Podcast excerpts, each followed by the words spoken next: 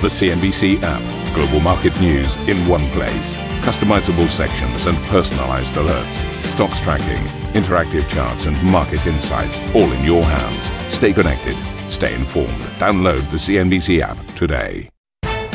Good morning, everybody. Welcome to the program. This is Squawk Box. Wall Street closes firmly in the red. The 10 year Treasury yield touching its lowest level in almost five months as COVID concerns continue to rattle the recovery. Investors search for safety in the Swiss franc and the yen. Gold is on track for its third straight week of gains. Good morning. The European Central Bank setting a 2% inflation target as the uh, President Christine Lagarde lays out the lender's first policy review in nearly 20 years. Key commitment we have is our commitment to 2%.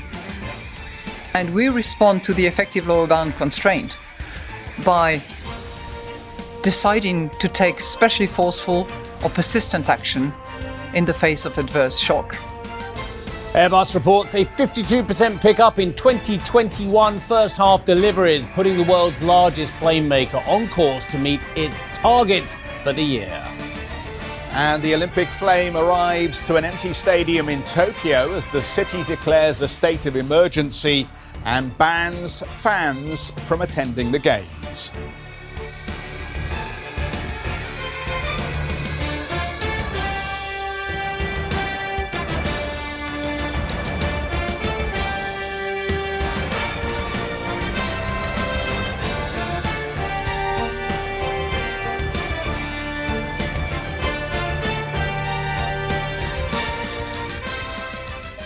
Watcher, morning. How morning, are you? Morning, morning. good, yeah, good. Yeah, good. Thanks. Friday. Yep, yep. Friday. He's got two What weeks we- off coming up. We so measured the, the two meters. Yeah. Are we not allowed to fist bump? And I thought I you were allowed know. to cuddle these days and things like that. Is that right? Are you not? Is that not Oh. allowed yet? I don't Come know. on, big fella. No, no, no, no. I don't No. think we better do that. Look, I'll tell you what, I'm going to let the, uh, the, the, the, the team just roll through these a little bit because I didn't like your first headline. I know it's right. Don't get me wrong. And Mohammed and Scott, you know, the last Yes. men standing, got the headline right. Yes. But, but the problem is, it said firmly in the red on the equity markets, and that uh, as the uh, as the ten-year yield hit a five-month low. Now, the latter part says to me, "Oh my goodness me, there is some crisis going on in the market: crisis of growth, crisis of confidence, crisis of uh, central bank and fiscal action actually working and getting us through this pandemic, crisis on the pandemic still, uh, and all of the above. I think uh, applies to that uh, ten-year yield hitting 120 something. Although I notice it's back up to 130 odd now. But in terms of the markets, in terms of the equity markets, a lot of our viewers pour over and obsess over as well. Get over it, guys. I, I really mean that. It's like we are not down aggressively as well. And, and like the moves are tiny. We are only 1.9% away from an all time ever, ever, ever record on the Dow, okay? We are nine tenths of 1% away from an all time ever in the history of mankind and womankind record on the S&P 500, yeah? We have rallied 97% off our lows on the latter. Uh, we have rallied 89% off our lows on the former as well. We had the Russell 2K in there somewhere as well. I know that this one was interesting. Russell 2K for the week is down 3.2%.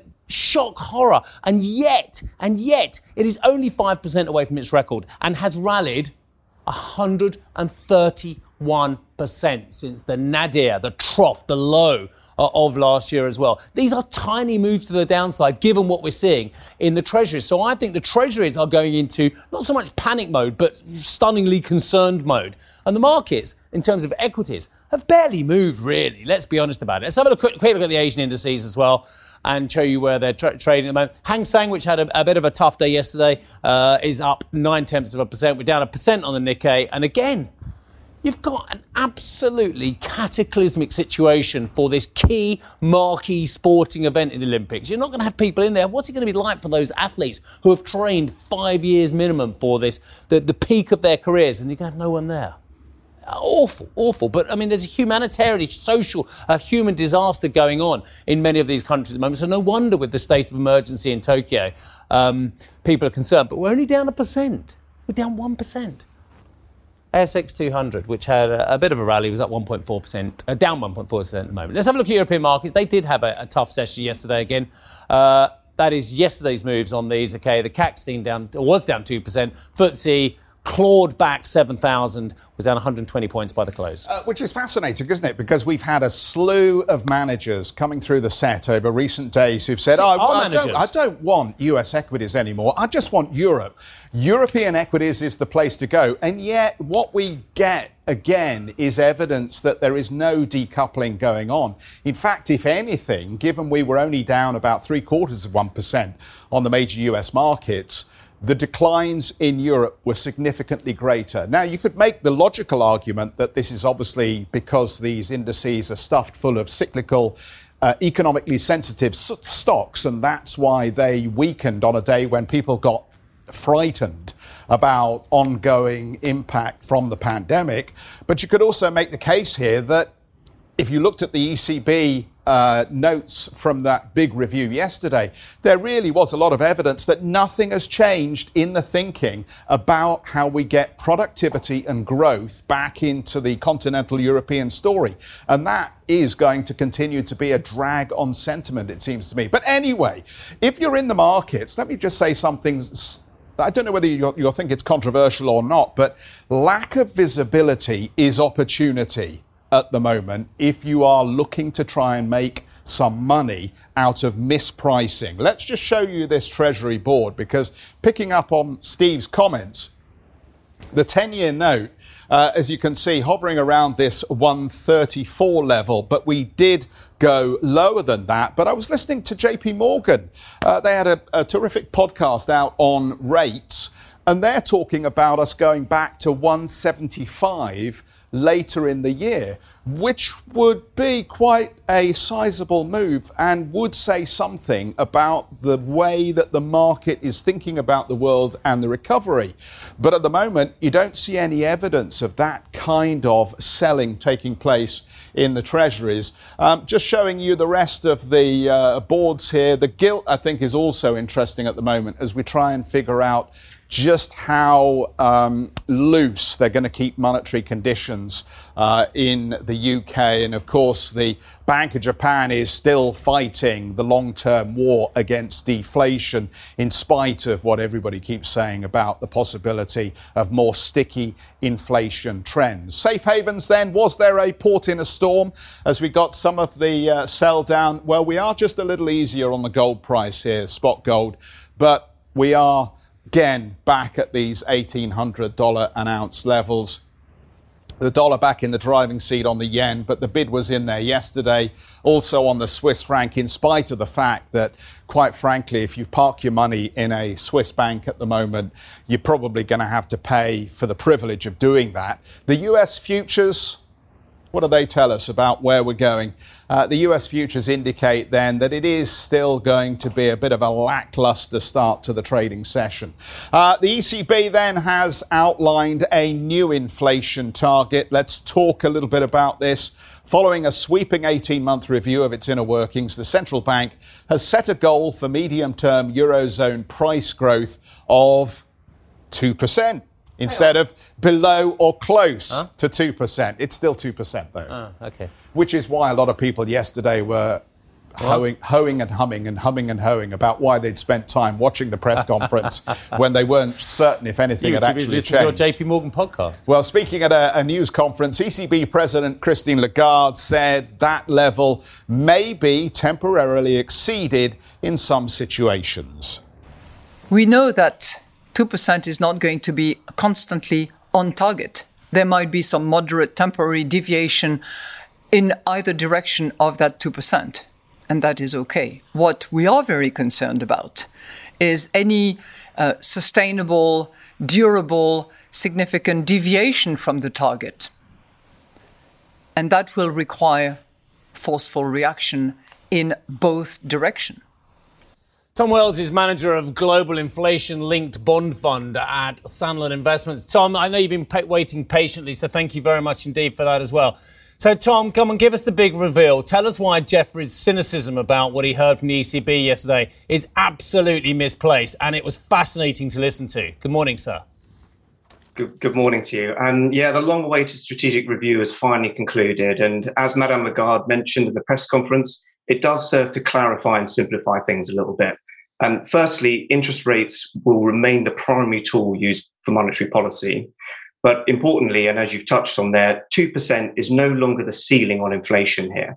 The ECB have moved away from an asymmetric policy framework to a symmetric one, and they've allowed enough room for inflation to overshoot the target by including the new time reference over the medium term to their inflation target goal. So if the ECB is no longer driven by undershooting the inflation target, the right hand tail is now in play. This gives the doves amongst the governing council a bit more ammunition, giving a bit more weight to the argument that keeping stimulus going is probably the right course of action. However, there's always compromises in the ECB, and the Hawks might point to the statement that symmetry means the governing council considers negative and positive deviations from this target as equally undesirable. But if we take it on balance, I think this is a dovish message or a dovish move from the ECB. And in order to meet this target, policy must remain accommodative, which pushes out even further the prospect of rate hikes in the Eurozone. Um, do we need to tie this to what's happening fiscally as well? The, the two seem to be in parallel universes where people don't look at the, the joined up thinking here. And look, we've got a vast amount of money, albeit not on a US $6 trillion scale, a vast amount of money being injected into the European economy on a fiscal front. I used to think, again, you know, when I get my Lipsey out and all my old original economics books from my A levels, uh, that there was a connection between uh, fiscal stimulus and monetary stimulus. They now seem completely on different universes. I think you're right. And I think ultimately we do need to take a lesson from the states in the Eurozone here. We need to coordinate the monetary stimulus with government support. If you really want the economy to hum along, there needs to be some coordination between the two sides. We've still got very high levels of unemployment in Spain and Italy, and that isn't going to be addressed by yesterday's changes. That's not a monetary policy phenomenon. That needs to be addressed by governments really going forward. Um, governments have a checkered history of jiggering around with the inflation data if they don't like the number they get at the end. Are we seeing this take place again when it comes to the inflation figures with the inclusion of housing elements? Uh, it seems to me if you don't like the number, you just change the way it's calculated. Uh, it's an interesting point, isn't it? You make. I think we've we've also seen this in the UK with RPI reform recently. There is a, an element of picking and choosing your index, isn't there? Um, but the the the ECB um, flagged this because currently there is no housing component within the CPI. Um, there is merely a housing rental component, which has a weight of around 7.5% in the Eurozone CPI basket. But it seems like the ECB see this as an omission or a, a sort of a shortcoming in their inflation measure, um, including housing, as in owner occupied housing, would make it more meaningful to the underlying users, probably more meaningful to the public. So this change brings the Eurozone measure a little bit more in line with US CPI and the UK's CPIH. But they do they did acknowledge actually that um, it would take several years for the inclusion of this owner occupied housing to be formally included in the index. So in the meantime, the ECB will supplement that. Um, uh, well, the governing council at least will, will, will supplement um, a housing measure in order to reflect in policy. Um, that is very much an unknown how they're going to dip into that, how they're going to use that. But um, by the ECB's own research, it, indicates an increase of around 20 basis points a year. And uh, you mentioned JPM earlier on. Um, JPM, I think, of citing about 30 basis points a year increase in the overall year on year levels of inflation once owner occupied housing will be included. So, how does this boil down into the way you're thinking now about uh, what you want to own at this stage, Tom? Any adjustments in your thinking as to what you put in the fund? I think that what this does do is open up that right hand tail. You know, we've we've opened the door to allow inflation to creep higher, and that, to my mind, makes me think of break even trades in the eurozone. Uh, are quite like um, where the the nominals sit. You know, you've got the short end of the curve very much pinned by the ECB. You've got not a great supply demand dynamic in that there's not a net expansion of bonds in the eurozone over the course of the year. So I quite like duration in the Eurozone. And if you couple that with the inflation linked fund or the inflation linked bonds out there, you're obtaining access to the break even. So you're obtaining access to um, increasing inflation expectations. And bear in mind, um, just a quick bit of data: the um, the eurozone CPI has averaged 1.2% over the last decade or so. Um, the five-year Bund trades with a break-even of 1.13. So there is room for inflation expectations to increase here a little bit. And the neat way to play that, to my mind, is via the index linked market in Germany, and even dipping into Italy. And bear in mind, when you're a sterling investor, the hedge or, or the swap in the currency adds about 70 basis points to your total return. So it's quite a neat solution for GBP thinkers. And Tom, just before we let you go, can I just uh, get a view from you on the 10 year Treasury and, uh, what's going on here? Uh, overnight in the Asian session, we've had another five basis point move. We're back in the sort of 130 levels on the yield. Um, is it because the Fed has been actively in the market mopping up supply, or, or is there another reason why we've had this significant drop in the yield? I think the market is scrambling for a, a narrative on the 10 year yield in the US. The FOMC minutes, there was something for everyone in the FOMC minutes. There was a case for inflation going higher. There was a case where uh, some participants don't know where it's going, and a case where we're already at the average. There was something for everyone in the minutes. What's I think confused people is the dots got moved in the shorter term. The longer term dot never changed, but the shorter term dots next year and the year after um, median wise increased slightly. And I think that spooked people and, and made it a bit more confusing picture. Um, the, to, to, my mind, the rates peaked out in March, and that's the highest we'll see for the rest of the year. The break evens seem to have peaked out in May. So this is um, a story of where inflation expectations go uh, and keep an eye on real yields because that's the way we can stimulate the economy. Tom, great to have you on the programme. Thanks so much for walking us through the uh, bond market. Tom Wells, manager of Global Inflation Linked Bond Fund at Sanlam Investments. Uh, okay, let's move on. G20 finance ministers and central bankers are meeting in Venice over the next couple of days, expected to give their backing to plans for a global minimum corporate tax rate. Annetta has more from the City of Bridges. It's the first physical meeting of the G20 finance and central bankers in over a year here in Venice. The likes of Janet Yellen, um, Jerome Powell, and also ECB President Christine Lagarde are coming into town to discuss an abundance of topics. Today, high on the agenda, of course, a day after the ECB unveiled their new strategy, is the topic as well of monetary policy, what it will mean for the ECB going forward after having now also a symmetric inflation target. On the official G20 agenda, though, the talk is about multinational tax. This will preoccupy the crowd in the morning. Of course, we don't know yet what the minimum tax rate is going to be. There's a lot of talk to have it at least at 15%, but potentially also higher, how Janet Yellen uh, was adding to the discussion earlier on this week. Later on, we're talking again about productivity. The OECD Productivity Forum will resume with ECB President uh, Lagarde and the BOE Governor Bailey sitting on one stage talking about those issues about the econo- economic aspects of the pandemic recovery. Then over the weekend, we talk about debt relief for African countries, which are most vulnerable to the effects of climate change. And the Sunday will be dedicated to climate and climate change policies. This is Annette Weisbach here in Venice for CNBC International. Was she actually live? Was she live? I was going to ask her a question. What do you think? I don't know now. You were going to ask her a question? Yeah. No, Is that not live? No. no, just, well, really? you know your interest. Yeah. And that's a what? question. No, um, genuinely I was. You could uh, try if you like.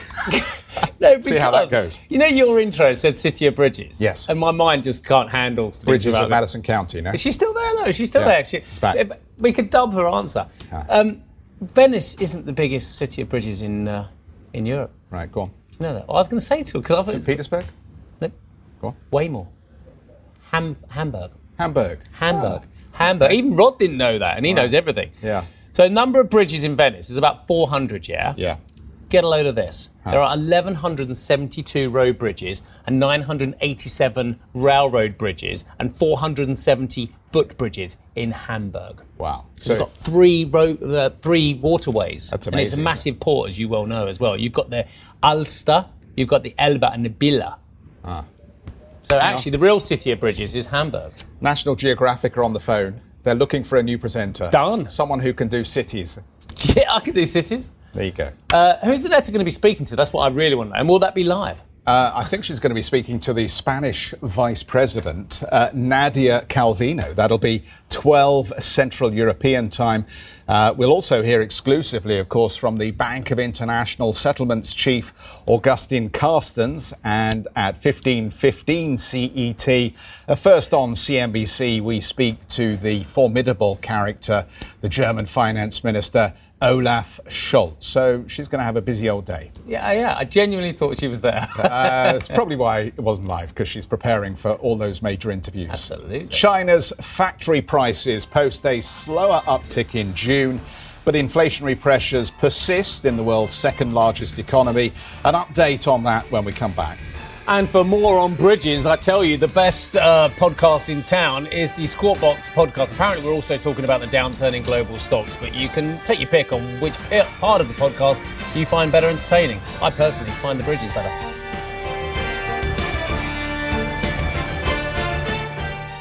Listen to CNBC's Beyond the Valley, the podcast that explores the biggest tech news from across the globe. Join me, Arjun Kharpal, and me, Tom Chitty, every week as we bring you insights into the top stories, unpack the latest trends, and find out where the industry is headed. now available on Spotify, Apple Music, and Google Podcasts.